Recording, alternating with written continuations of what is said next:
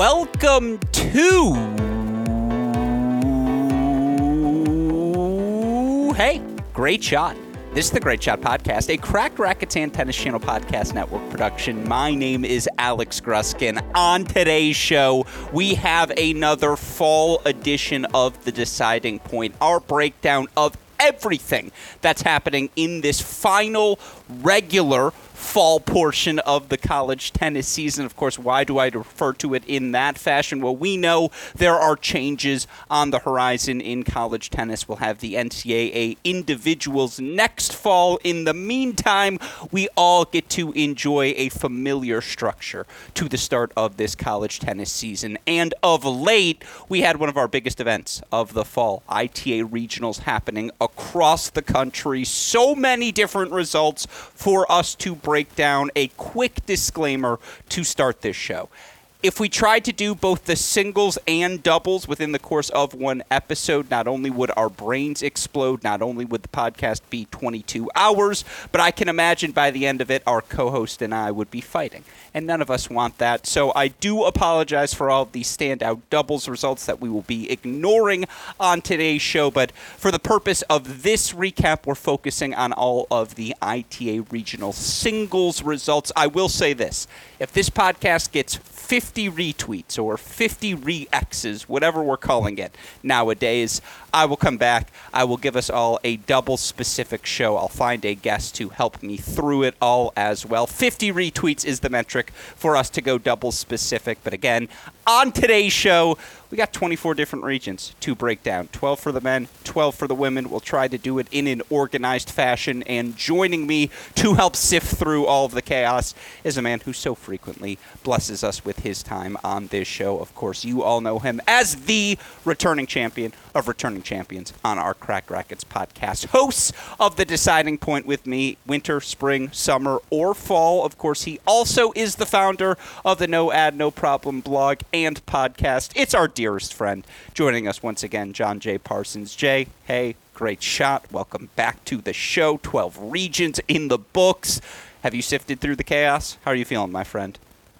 Well, I might live in California, but I'm certainly a four-season guy here on the Great Shot podcast. But yeah, I've been able to sift through everything. We've had the regional action over a few weekends now, this past weekend being the final wrap-up weekend where all of our finalists and champions are set. So I've been able to keep track of it all.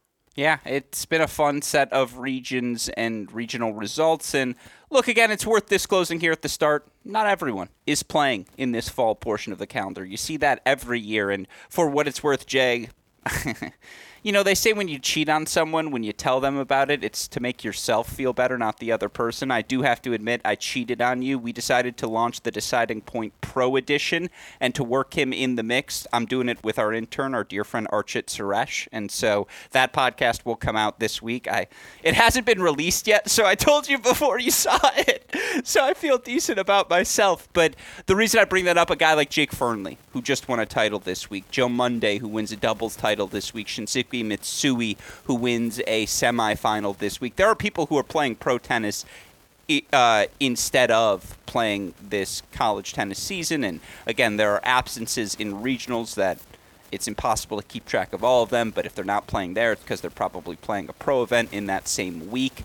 I do feel like that's worth disclosing at the start of this podcast. But Jay, more broadly, I was pretty happy with the fields we saw. Like, we got some really spicy results. Yeah, I think that's a testament likely to the importance of the year-end rankings. If you think about your year-end ranking being comprised of your 15 best results come May, if you're getting, you know, I just saw Sophie Abrams for NC State has accumulated 16 wins so far this fall. A large portion of those are going to contribute to her year-end ranking. So I think you are looking to see players who are competing in the regionals to get those ranked wins in college, because those do play such an important factor in that year-end ranking. And of course, qualifying for fall nationals or the National Fall Championships in San Diego, that's more ranked wins that you could potentially gather. Yeah, and I do wonder, quick hypothetical tangent / tease to start today's show. You just have to wonder how many players over the past decade two decades, however long you've been following college tennis, how might their pro careers have differed had they had this accelerator program to launch themselves? Like, is Alex Domijan still playing pro tennis if the accelerator tour exists in the early 2010s and he had the opportunities to play challengers every fall, every summer? Yeah, you start to wonder those things, don't you? I'm wondering them. I wonder if you are, Jay. I think it's a really interesting hypothetical. I think one of the biggest challenges for a lot of players transitioning to the pro tour is working your way up from zero, starting at these lowest level events where it's not a glamorous life, right? If you can pretty quickly get yourself to, you know, an Emma Navarro, Peyton Stearns, you're in the top 100, you're feeling good, you're playing some of the big events, you're cashing in the big money prize checks, that's a whole different challenge than it is when you have to work your way up from the bottom of the rungs. Yeah, I mean, again, the reason I say slash tease to the opening hypothetical, Alex Domijan joining us on the Cracked Interviews podcast this week. It's an exciting one. You're all going to hear me in my most fanboy state. Yeah, I was going to say in my most exposed state, I suppose. But well, you can ask him that question then. Well, unfortunately, we already had him. And I'm having him back for a part two. Let's just say that, I suppose, at the start. So that's on the list of things I didn't get to. And when you listen to the podcast, maybe you'll understand the circumstances of why. But yeah, it is a fascinating hypothetical. And certainly, again, you see plenty of top players competing at these regions. Even if they've already played the All-Americans and maybe even had some success there, they're still out competing at regionals across the country. And again, we've got 12 women's results, 12 men's regionals to break down for all of you listeners here on today's show. We're going to focus on all of the singles action. How I organized how we're going to go through it is some editorial discretion. I'm going to make a pitch to Jay why I think these regionals are most to least interesting in terms of the results we saw produced in singles, and in particular, my gauge of interest or my qualifications was, does this impact my perception of your team heading into the 24 dual match season? With that in mind, I was raised well. We're going to go ladies first, then we'll get to the men's result. Jay, any final opening thoughts? You also tweeted out, by the way, Roy Horvitz committing to the University of Virginia. He's #1 in the class of 2025. That is an interesting news piece and kind of confirms an emerging trend. Like, does anyone have the sauce going right now better than Andreas Pedrosa? You have to put him probably #1 in your power rankings of men's head coaches right now. Any other things we need to address or thoughts on that before we get rolling? Well, no thoughts on that, but I agree. UVA is certainly cleaning up in the recruiting aisle right now. But just to set the stage for these regional events, why they're important outside of your rankings, this is the play-in opportunity for the National Fall Championships, which I alluded to earlier, which begins November 1st in San Diego. There is only two ways really to qualify, either a semifinalist showing at All-Americans or making the finals of your specific region. There are also wild cards awarded to a fall tournament in Milwaukee, as well as to the ITA Cup representative, which is a non-D1 player, and then some wild cards for the ITA. But basically, that's to set the stage of what these regional events are for. This is why we needed to have you on the show. That's an excellent detail that casual college tennis fans may not be aware of. That's the significance of these regions. And just about every region has qualifying draws. Just about every region has full 32, 64 player draws as well. You can send players to play this event, try and qualify. And, you know, again, as we've already alluded to, these are the individual events where you build up your ranking, where maybe you're on a loaded team and you're playing 3, 4 in that lineup, but you had a massive fall, you're qualifying for the NCAA tournament, you're still in that accelerator program conversation. I'm trying to think of the best example of someone like that last year. The problem was it was Rodesh, Styler, Cassone, and Quinn in our semifinals, and you're like, they were all #1s, but obviously non-#1s got into the main draw, and some of that's dual match play. A lot of that is you have a big fall that will pad your stats in the rankings. Why do the Buckeyes get 5 in every year? As we'll get to the Midwest regions, because they dominate. the fall. And to their credit, that's why they had all of these postseason opportunities. That said, we'll get to the Buckeyes in a little bit.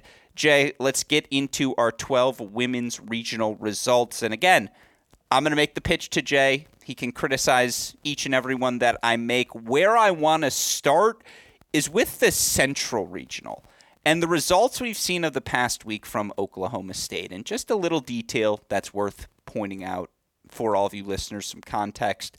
On Sunday, I said this is the official due date for our top 10 polls, and unlike Congress, Jay, Chris Halioris, Archit Suresh, Parson Namadi, all of our voters here this season, sans Speaker of the House Alex Gruskin, got their rankings in on time. And so a credit to all of you. I then get to cheat off of all of you and call coaches accordingly, do all the things before we come together, finalize that preseason poll. But you look at the week Oklahoma State has had, not just with Anastasia Komar winning this, not just with Obi Kajuru making the finals of this, and once again, it's a big result for the two of them in the fall. Reversed. Kajuru won. Oh, thank you. I appreciate that. And Komar, by the way, was your winner of the consolation at the All-American. So again, Obi qualified for that field as a qualifier as well. So you have those two doing that. Lucia Pyer, Ayumi Miyamoto making finals and title respectively at the... I forget where in Tennessee it was, but at that 15K. Tennessee. Yeah, in Jackson, Tennessee this past week. All the pieces are falling into a team that you mentioned last May had a little bit of a spotlight on it because they're hosting the Final Eight for NCAAs this year. And I'll tell you what, doing our preseason top 10, there is a lot of depth on the women's side. I feel it more on the women's side than I do the men's this year in particular. I feel like the COVID bubble has burst on the men's side. Women's side, you're like, nope, we still got one more year of super teams. And you see that there's some serious top 16 depth. I think Oklahoma State, I'm still working out my really 5 through 10. Really my 4 through 10. I feel really good about my top three, and it's shifted. And I'm not going to give it away right now. But my top three, I feel locked in. But everything after that, the margins are so thin. I will say Oklahoma State has assured itself a top 10 spot because I just don't know how you can deny it anymore after the fall of pro, of college results, and just the roster that's being put together by Chris Young and this squad. Yeah, and the fact that they're hosting NCAAs, right? Which is also, I think, a reason why they have the squad they do this season. But...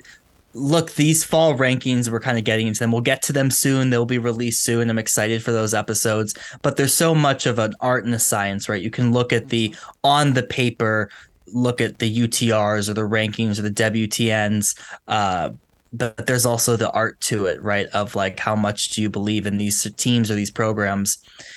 Oklahoma State on paper, they're very high in that top 10 ranking, I would say. They have a lot of talent, as showcased by the fact that they've split the team, and some are going to regionals and some are going to a 15K, and they're making the finals of all of them. So it's a very impressive showing. I will say, I think the Central region, no shade to that region, but might not be as strong as some of the other regions, even though you basically have Oklahoma and Oklahoma State there. But yeah, it's been a very impressive fall so far, and they're starting to round into form. And Arkansas, who know Christina Gomez-Alonso, made a quarterfinal at a pro event, but Spink makes the quarters here. And again, Komar beats her in three, beats Guzman, Obi beats Arushia. You know, that Oklahoma State balance had tilted towards the Sooners for the first time in a long time over the past couple of years. And, you know, again, with the falls they've each had, and for Guzman and Arushia to both make semifinals, again, following up on their strong showings at the All-Americans, you got to feel pretty good about the top of your lineup going into the start of the season if you're Oklahoma, even if there's still some questions to answer about who plays where. They should have a good showing, but I think the totality of Oklahoma State, they're number one on my list, Jay. What do you give my pitch? We'll go with the letter scale.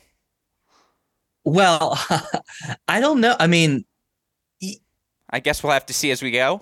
Yeah, I mean, it's like it's the first one, but I agree. I mean, it's certainly the storyline. I think when you couple it, and I know we'll get to the men in a second, but we should say Oklahoma State is the only school that had all four finalists, two men, two women. So we'll get to that on the men's side, I'm sure. But clearly, it's helpful when you're playing this event. Shout out Obi and Zink. Yeah, both champions this past week. All right, number two on my list is more of an individual result than anything else. But Hannah Villermoller wins the Northwest region, and she beats Connie Ma 7-6 in the third to do so. She also gets a three-set win over Yepifanova. We saw El Sola, semifinalist at the All-America, and Katja Wiersholm, quarterfinalist at this event. She got knocked out by Villermoller. I mean, again, Blokina, Shu, Yepifanova, Ma, all quarterfinalists. There's no panic button being hit for Stanford. But how about Hannah Villermoller? It's been 5 or 6 for this Cal team. A resurgent, much-needed resurgent fall for the Bears. Yeah, and there's a few storylines in here of players who played lower in their lineup this past season and have made a big fall jump. Villermoller certainly one of them. I was bummed I was out of town that weekend, so didn't get to see a lot of the action here in Stanford, but really impressive results from her, as you mentioned. A long list of players she knocked out, players that she normally would not be beating these past few years that we've seen her. Connie Ma, 3-set wins over teammates Blokina and Shu. And then how about freshman Mau Mushika for Cal, making the quarterfinals before getting knocked out by Shu again. Mushika, Villermoller, Wiersholm, El Sola. I don't think Giovara's coming back, but again, there's always December surprises. You never really know. It's a good team, regardless, over at Cal. You know, outside of Stanford, who knows about UCLA? Who knows about USC? You keep your eye on that Cal Golden Bears team as they try to bounce back this season. That was my number two, just because I did not see that one coming, Jay. No, I think that's a good one. All right, number three on the list. We're going to stay out west. Southwest Regional. Because, again, I'm just – what's going on out west? Pepperdine's got 3.5 players. They're offering UNI scholarships. You know, USC's bringing in some hot recruits. There's no doubt about that. But they've probably lost the benefit of the doubt after the last 2 seasons. Pretty solid regional, I would say, across the board. And obviously the big result, Emma Charney, the now USC sophomore, winning the regional, beats Amelia Honer, beats Savannah Brodus, beats Pepperdine's Anna Campagna in the quarters as well. Beats Janice Chen in the quarterfinals as well. You're wondering who's going to be one for USC in this post-Sieg era. Will it be a Cayetano, who is still around, by the way, and pedigree-wise probably has that spot? Will it be a Charney? Will we see a healthy Snohan? How good are these freshmen? Emma Charney, though, puts herself in the mix with this sort of result, Jay. Yeah, I mean, add her to the list of Villermoller and a few others I'm sure we'll get to who did not play 1 or even 2 for their team last season, but go on to win their regional. Really impressive result from her. And I don't mean to cut you off, but I stumbled through it. I want to emphasize this again. Chen, Honer, Brodus, 3 of the top 4 seeds, all in 3 sets. That's really impressive. That's as impressive as any region result we'll talk about today. 100%. Yes, absolutely. And USC needed it as well, right, to put some wins on the board here. But yeah, I'm curious to see how this translates to San Diego. You know, we'll have to see, but a really impressive result for Charney, one that I didn't see coming in a region that did have those players that you mentioned. Honer, Goldsmith, De Los Harris, all good results. And then again, Chen, Campana, Brodus, all in the mix for Pepperdine. Just worth keeping in mind. We'll move on to our next region here. Again, we're 4 on the list now. Ohio Valley. A lot of buzz about the names on the Vanderbilt roster. And to see Vanderbilt have a run where they get 2 finalists in Celia Belmore, sophomore Bridget Stammel as well. And unfortunately, Belmore forced to withdraw from that final. But, you know, again, an all-Vanderbilt final. Holly Staff makes the semifinals as well.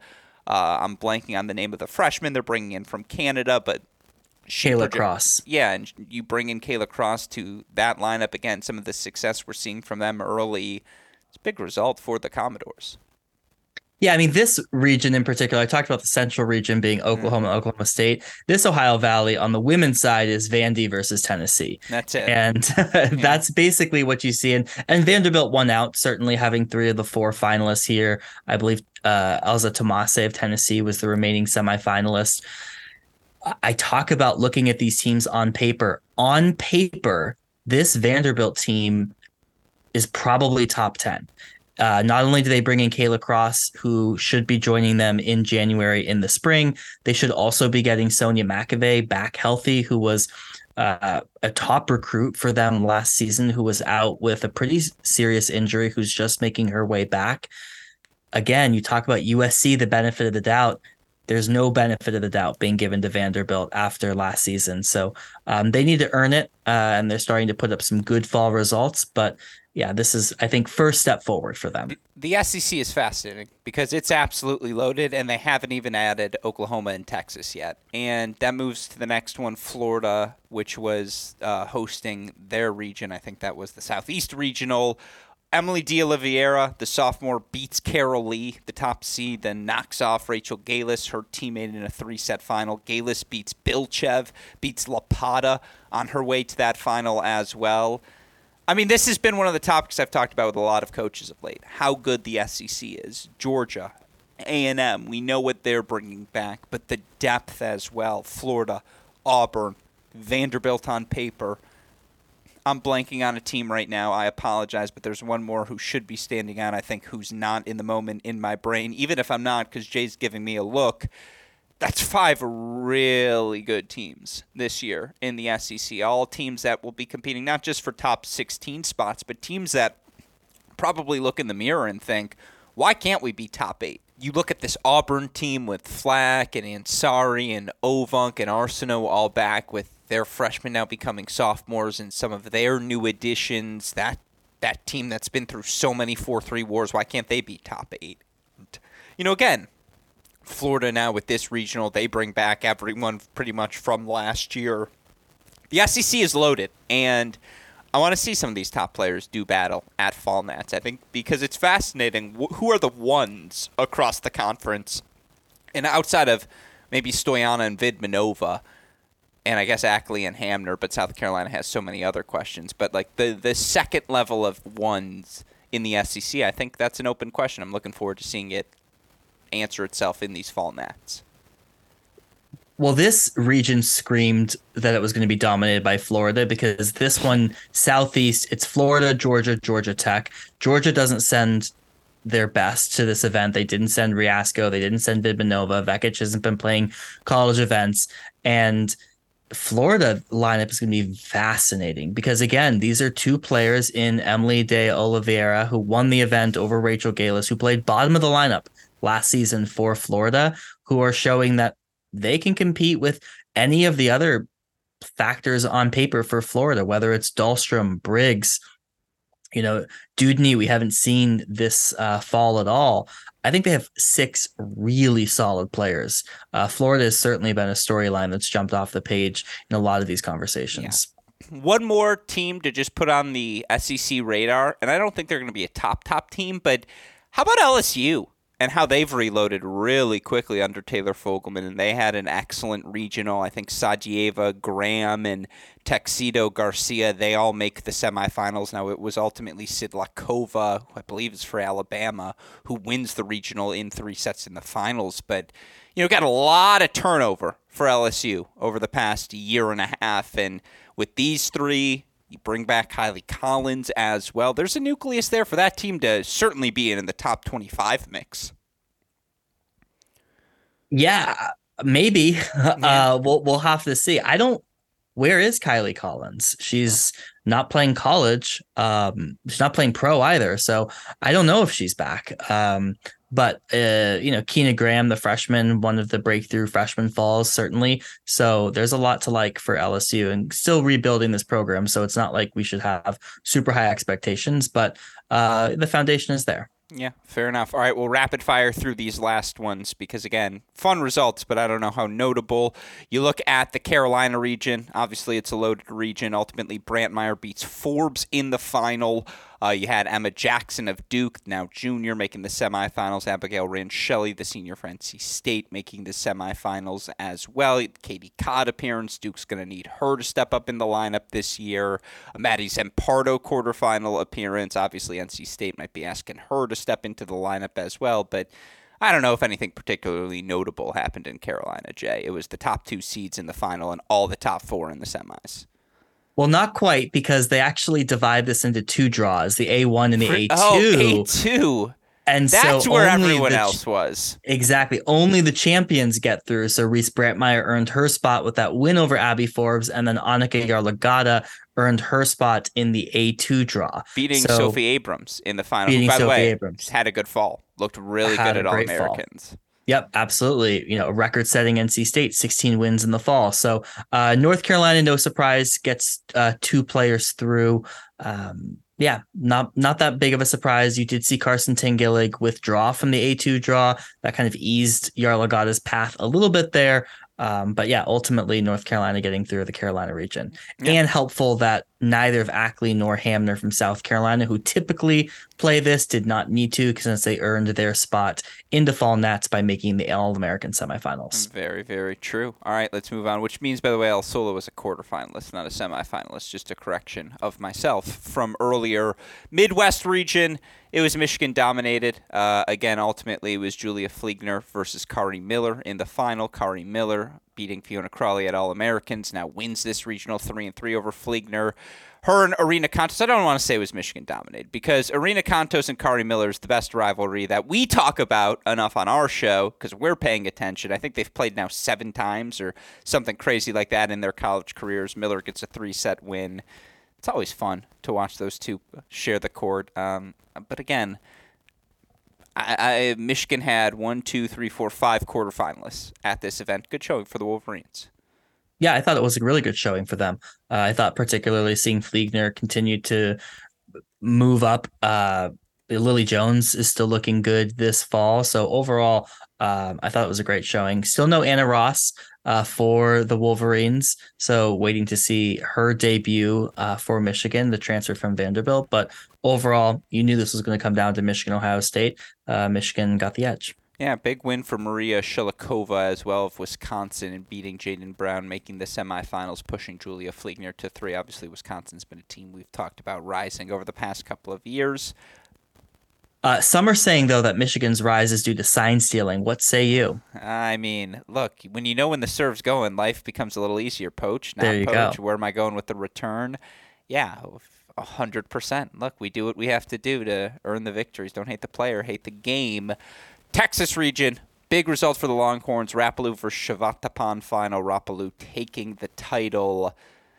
I mean, again, Texas really hasn't done much this fall. Now, we know a lot of the pieces there.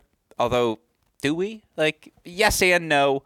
I don't know. I mean, I don't care about Texas till April. That's what we've learned over the last 3 years. Where are you on this region? Yeah, I agree. I mean, Rapallu always has a great fall. So she's one of those players that you're waiting to see it translate into spring results. Yeah. All right. Last 3. Selma Cater of Maryland. Shout out. She wins the Atlantic Regional Championship, beats Virginia's Heepa Shake in the final. Subash was a quarterfinalist, got knocked out by Shake. Ziadato, a quarterfinalist, knocked out by Cater. I really like Katie Doherty. I shouldn't let my personal affection cloud my analysis here, but I'm really excited that she was able to get a title with Selma Cater and, again, keep trying to propel that program forward. Yeah, thoughts on the Atlantic region? Well, if you're looking for indications on teams, I mean, certainly stock down on the Virginia side. Yeah, you would expect more from them in this region. Disappointing showing for the Cavaliers. Annabelle Shu knocked out in the round of 16 by the number 10 seed Kalista Liu in 3 sets. Liu, for what it's worth, did ultimately make the semifinals before getting knocked out by Shake. That's your Atlantic region. You had Nazca Brink winning the Mountain region. For those unfamiliar with Brink, obviously she, University of Wyoming, unseeded in this event, knocked out the second-seeded Pauline Ernstberger of Boise State in the second round, and then in the final she was able to knock out 16th-seeded Marcela Lopez, who knocked out the top seed in the semis. Jay, thoughts on this one? Well, first Wyoming regional winner ever. So shout out to Brink and the program there. That's always exciting. Yeah, I agree with you. And then last but certainly not least, how about Penn's? I like this. Penn's Isha Villaga, winner of the Northeast region. You know who did not text me that result? Nicholas Gruskin. Shame on you, Nick. I mean, shout out to Penn. Knocks out Neha Valaga in the final. For those unfamiliar, Neha Valaga at Princeton University, not Penn. Yeah, fun one, Jay. Thoughts? Well, the younger sister wins out, which is always fun. It was I think it's the second sibling showing we saw in regionals. We saw the Braswells take each other on. In that case, older brother Micah won out. But yeah, hadn't seen the Valagas face each other here in college. So exciting to see. They both got to go to San Diego together, though. I'm waiting for the Nicholas Gruskin text. Where is it, Nick? Hopefully we'll get it soon. All right, you bring up the Braswells. Any other thoughts on the women's regionals? You ready to transition to the men? Well, this probably came through as we talked about it, but half of the women's regionals were teammates in the finals. So, you did have a lot of schools that kind of dominated their respective region. By the way, how would you rank my significance ratings now that we finished all 12? About right? About right. I mean, on the interesting thing, there was probably some more interesting storylines that maybe didn't creep up. But yeah, I think in terms of relative impact to your rankings, which are late. I think that was probably right. What storylines did I miss? We got to them, right? Okay. Like the Valagas in the final, right? Sure. It's like a very interesting storyline. Does it impact Gruskin's late rankings? No. You know what? You were trying to make a dig at me. I just want listeners to know that's a really accurate barometer. It's hard to disagree with that assessment, Roger Ebert. Like, that was a fair review of my rankings and the criteria that decided them. And in that spirit, let's move on to the men's recap. Here's just the first result that jumped out to me, one I know I will get a text from Nicholas Gruskin about. How about Harvard freshman Cooper Williams beating Michael Zhang in the semifinals, going on to win the region? Cooper's been blessed with the Colette Lewis stamp of one to watch this year, and when the GOAT brings up your name, you have my attention. Look, the entire Ivy League is fascinating because the quality gets better and better every season.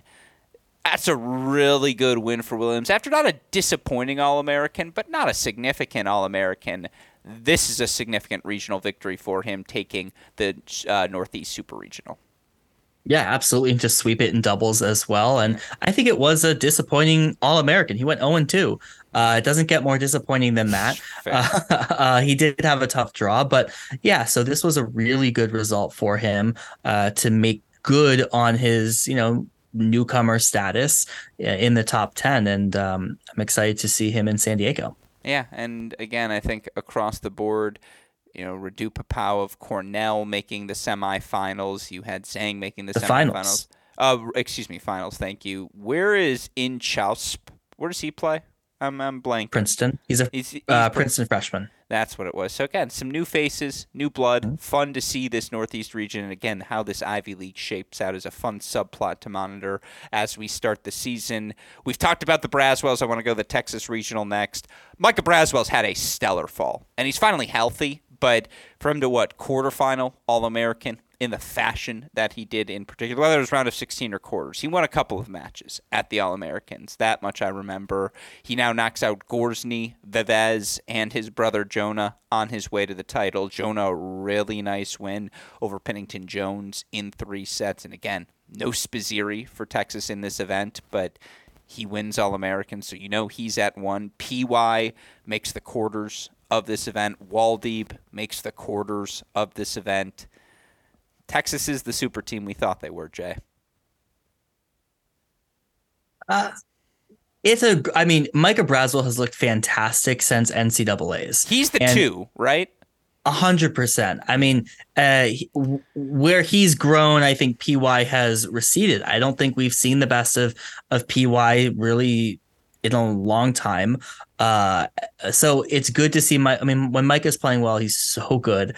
And it's good to see him healthy. I think he is unequivocally the 2 here for Texas.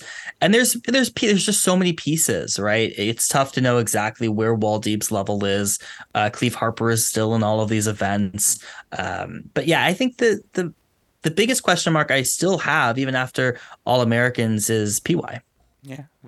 On the other notes, Vevez, JPJ, Gorsny, all quarterfinals or further. Vevez obviously into the finals, given he was in and out of the lineup last year. He's going to have to contribute, given the loss of Jong Fomba this year. And look, again, those three with Fearnley, Maxted, whatever they want to do at six, TCU's going to be fine. You talked to a lot of people. They're the fourth team that comes up in a top five, and then five is always something different. But they're usually a team in that top four conversation, even if there is, in my opinion, a pretty clear delta in the public opinion between three and four. Yeah, there's a gulf between three and four, but TCU probably earns that four spot just out of respect and probably some inclination that they have to have someone else coming in January.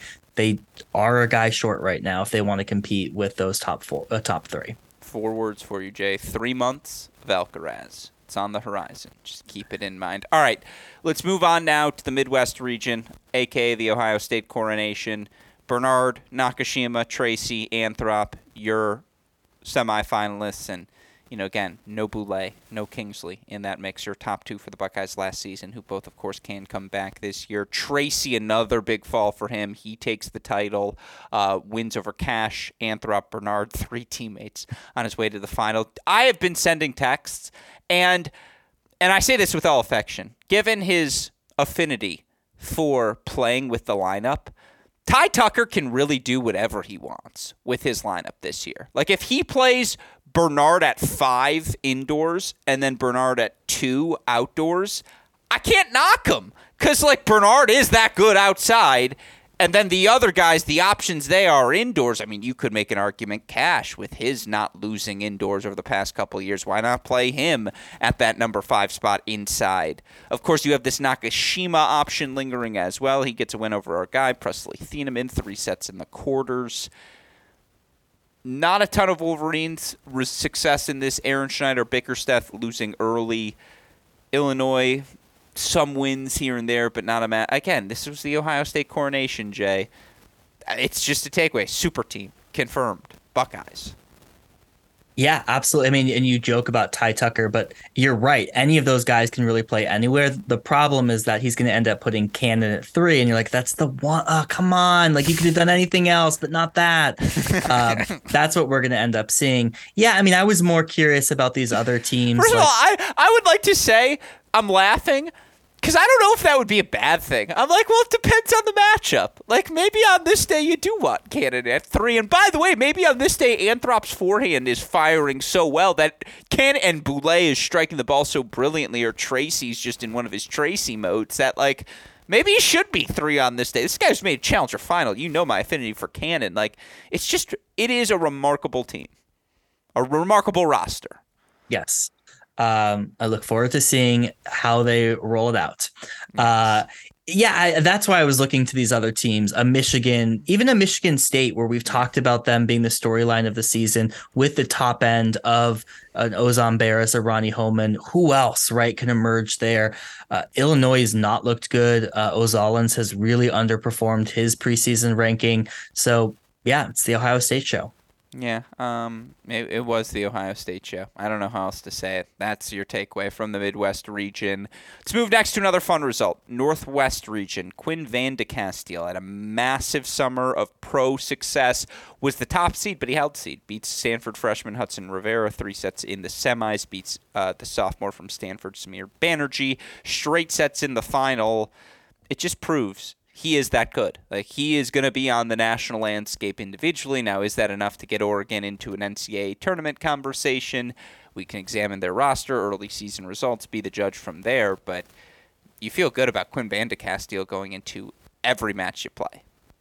Yeah, and I think after a disappointing All-American event, this meant a lot to be able to qualify for San Diego, put himself in that conversation nationally come May, and earning his All-American status. I know that's a goal for him. He looked great. In a lot of ways, he was a man amongst boys, and I mean that lovingly in terms of younger guys. There were some freshmen and sophomores, and he's a senior, and his serve, his forehand just was a cut above this past weekend. And I was curious to see where Stanford pieces would fall. It's good to see Banerjee healthy, making the final there. Hudson Rivera making the semifinals. Kyle King had a disappointing result there. He's the number 1 newcomer. Lost his first round there. Nico Godzik didn't play this event. So More questions. We'll still have those because we won't see them for the remainder of the collegiate fall. Does Stanford have to have Arthur Ferry, currently listed on the roster, come back to be top 10 in your mind? It's not a high bar to be the top 10 on the men's side right now. Honestly, they probably do. Are you going to make the Stanford mistake again? You know the running bit. The last 6 years, or how long have we done this? The last 4 years, I'd go in, and Matt and Chris would be like, you're forgetting Stanford. And I go, am I forgetting Stanford? And the last few years I've been proven right. But again, right now, listed on the roster, Ferry, Bosferetti, Banerjee, Basing. That's not including, again, number one newcomer Kyle Kang. Guys in Hudson Rivera, Nico Godzik, who aren't going to be beating the world to death right away. But Rivera just made a semifinal of the regional. If he's playing six, you got to like his chances for some early season success. Of course, Rajesh Kolizinski back as well as break the glass in case of emergency options if the freshmen don't work out. If everyone's back, I mean, that top four on paper, like, we never saw them healthy last year. We still don't really know how good they can be. You're right. Like, they're the team that you wonder, could they, if everything clicks right and Ferry comes back, maybe it is a top four and not a top three. But that's if everything has to click right. And, like, it just hasn't for Stanford of late. I mean, again, back to art versus science here, yeah. Right? Like, the science would tell you that put them at four. Right. Look at that roster. It stacks up with anyone if Ferry's back. And then the art tells you, well, maybe, I don't know. Until midterms come. Yeah. Yeah. So, we'll have to see. I will say Max Basing does not look healthy. That I don't think is a good sign. And I don't know if Arthur Ferry's going to come back. I mean, the guy is now 275 in the world. So a lot of questions lingering around Stanford right now. That's your Northwest Regional. Let's move over now to the Southwest Region. How about Colton Smith? He's had a very successful fall, and I'll tell you what, we keep bringing him up. Nicholas Gruskin has sent me the text. Arizona is his team this year. He's going all in on the Wildcats. He likes the fight. He likes just the continuity, and again, Smith seems ready to be one of those guys at the top spot. He, was super successful, I think, 2 and 3. His freshman year obviously leapt up to that number one spot last season, was in the mix in the top 40 all season long. Wins over Pepperdine freshman Edward Winter, who's a top 600 player in the world. Beats Oliver Tarvett, who had a very good All-American from San Diego. Beats UCSB's Pablo Maswan in the final as well. He's the real deal. And again, you have him, you have Strom, Hoyerall, Friend, who we saw as a quarterfinalist at All-Americans. It's a real lineup, Jay. Wildcats have a runway. And what, again, their continuity versus the unknown of Stanford, it's a fascinating I guess you throw USC in the known quantity they are as well. It's a fascinating trichotomy. Yeah, I mean, Colton Smith is going to be ranked top 10 when the end of the fall season rankings come out. He has won a lot this fall.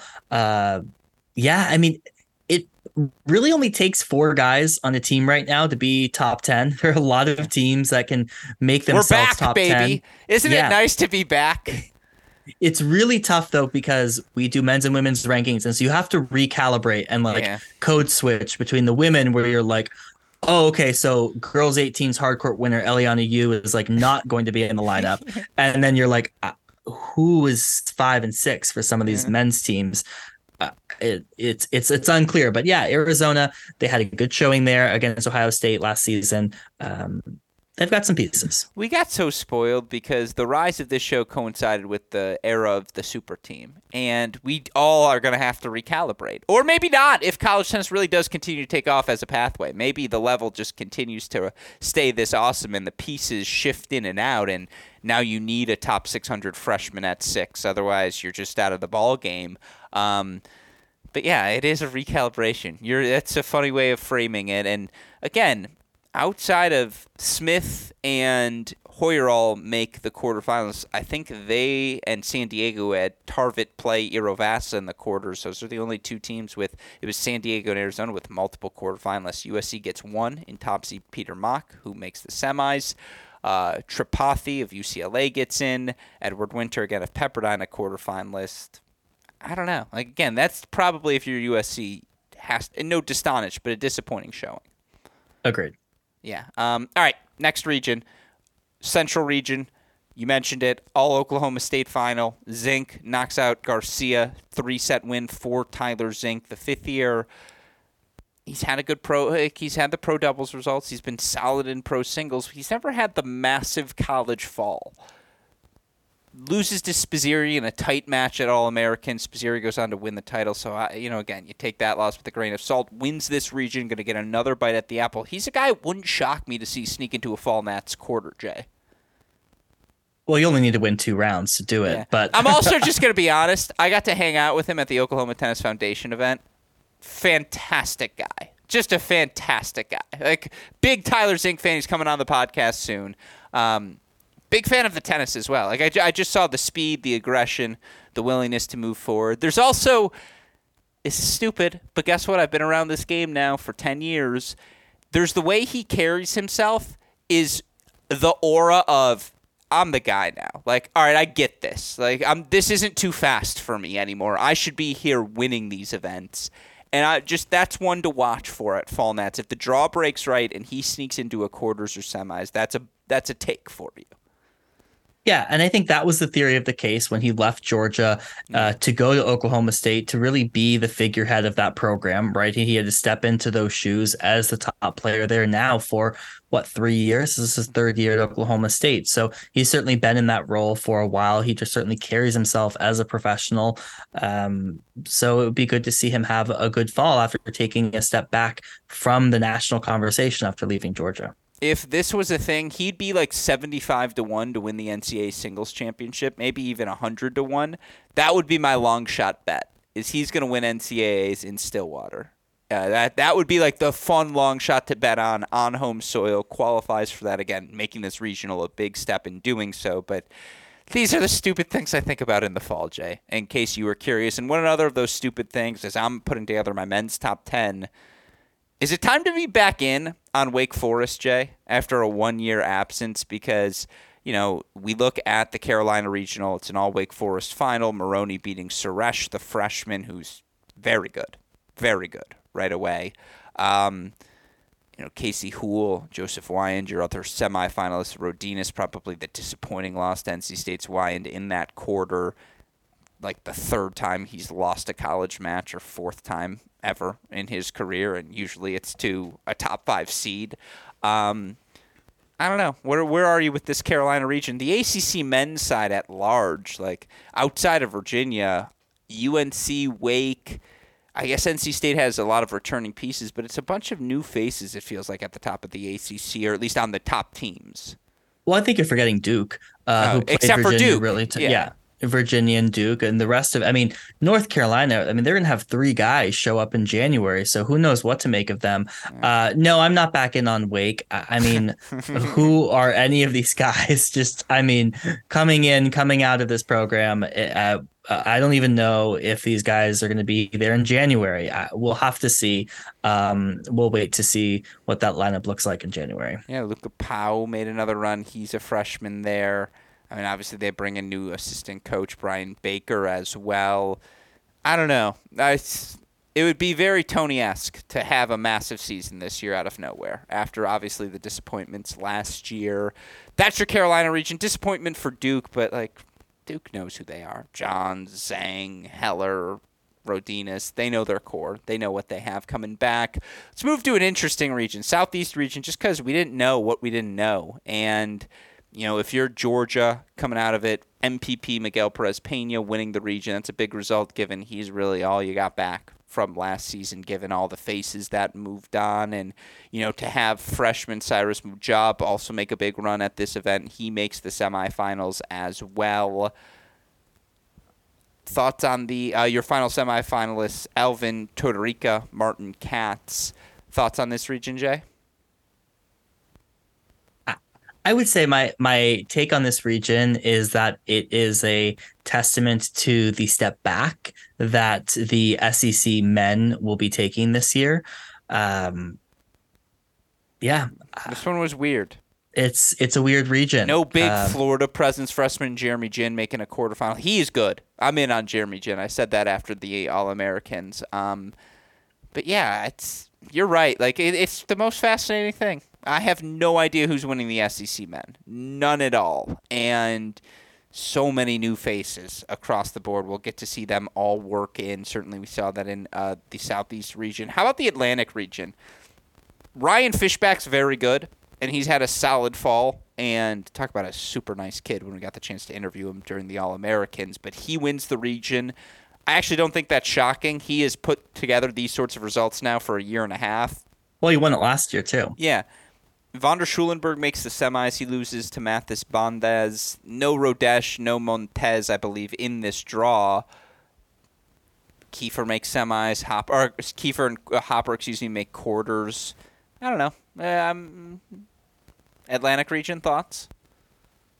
Yeah, I mean, I was probably expecting to see more of the Virginia squad show up. You know, we haven't really seen Dylan Dietrich, number 2 newcomer, make a big presence. We haven't seen big runs from Kiefer or Dahlberg to carry over their May form. It's feeling a little light outside of those top 3, and you don't really expect those top 3 to make big runs at regionals. Maybe they don't even play it, but yeah, I mean, this is a region that is not super strong outside of Virginia. I was surprised to see Mathis Bondes make a run here, the transfer from Texas A&M, who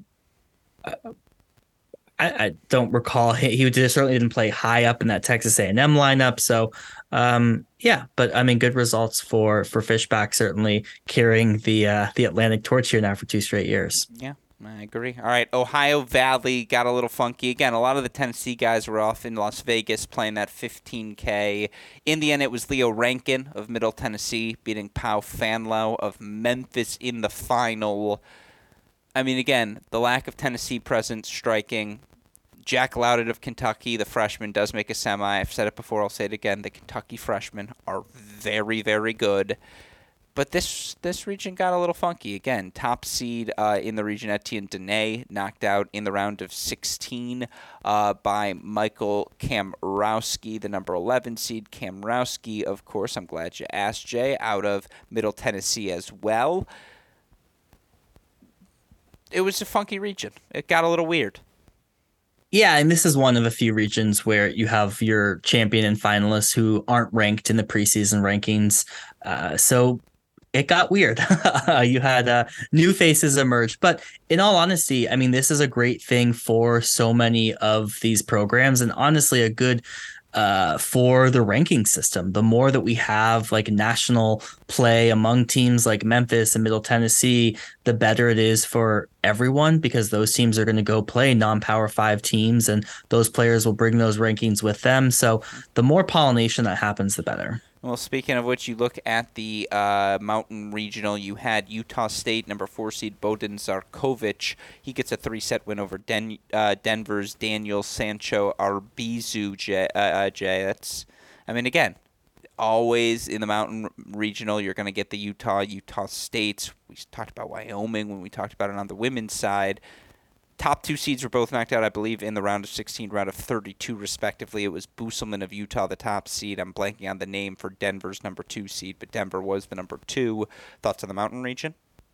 Okay, more new names that we haven't seen here on the national stage. So excited to see them more in San Diego and get to know them better. Yeah, last but certainly not least, Southern Regional, which I'm defaulting because their draw format was weird. Half the draw was empty when you looked at it on the draw sheet. Still, Peter Yovanovich knocked out by Enzo Aguiard in the final. Aguiard, of course, of Alabama, I believe. Yep. Yovanovich, Mississippi State. You had Alabama's Planasek in the semifinals as well. Ponce de Leon makes the semi. Shout out to our guy Alex Banchilla making a quarterfinal appearance. Thoughts on the last but certainly not least region, Jay? Yeah, I mean, despite the bias on this podcast, I mean, Mississippi State is, I think, one to watch, right? They're hovering last season around, you know, the top 16, and they bring in some really solid guys. I mean, UTR perspective, they're one of the strongest teams when you start to go at 4, 5, and 6. So Jovanovic has been really strong, and I think he's definitely one to watch in San Diego. Yeah, again, all of these finalists and champions, correct me if I'm wrong, Jay, finalists and champions clinching spots in that San Diego draw. So we've got a jam-packed field. It's going to be a really fun event at the Barnes Tennis Center. And, of course, we will be broadcasting that event on our Cracked Racquets YouTube channel. So once we have draws, we will be back to preview it. Another home-and-home, Jay? Is that what we're thinking? Or do you have Ethan already booked? You are more than welcome. I don't want to kick him off. That's what I'm saying. I really like when you and Ethan talk. I don't want him to feel as though. How about this? What if we have him on both? Or is three people too much for fall nats? Yeah, we'll figure it out offline. Yeah. Fair enough. That's fair enough. Still under an hour, by the way, over the 45-minute mark, but. That's everything, folks. 24 regions, up and down. That's everything that happened at these super regional events. And again, we still got fall nats to come. A little bit more fall college tennis to discuss. And then we get into it. Preseason top 10s. I think I decided right there, Jay, we will start our preseason top 10 as soon as fall nats have concluded. Because then all of our fall action is in the books. Maybe we'll have some more late recruiting announcements then so we can adjust accordingly. But that feels like a starting plan for us. So now all of you listeners and Jay are in the loop on what our plan is moving forward. And again, always appreciate you taking the time to join us, Jay. Any final thoughts before we wrap the show? No, I'm glad that we're bumping it a little bit. It's more data, the better. Yeah, that's what we've learned over the years is give yourself some extra time. You can always rush recording dates. You can't fake when recruiting news is going to come out. I know, but those dates keep getting pushed and pushed. At some point, we're just going to have to do like a 24-hour broadcast on the day before kickoff weekend or something. But yeah. We do our best here. Yeah, or again, DMs are always open at Cracked Racquets, at JTweetsTennis, at AL Gruskin, but at AL Gruskin first. Give us the leaks. We want to know what's going on at your program. We want to be able to inform College Tennis Nation about everything happening in the universe, of course. In that spirit, go check out our pro edition of The Deciding Point with our intern, Archit Suresh. That's available here on the Great Shot podcast feed. And again, be on the lookout for plenty more content as we approach the start of another dual match season. Of course, a shout out to Jay for joining us. A shout out as well to our super producer, Daniel Westoff, for the of an editing job he does day in, day out, making all of our content possible. With that said, for the fantastic John J. Parsons, our super producer, Daniel Westoff, our friends at Tennis Point, from all of us here at both Cracked Racquets and the Tennis Channel Podcast Network, I'm your host, Alex Gruskin. Jay, what do we tell our listeners? Hey, great shot. And we will see you all next time. Thanks, everyone.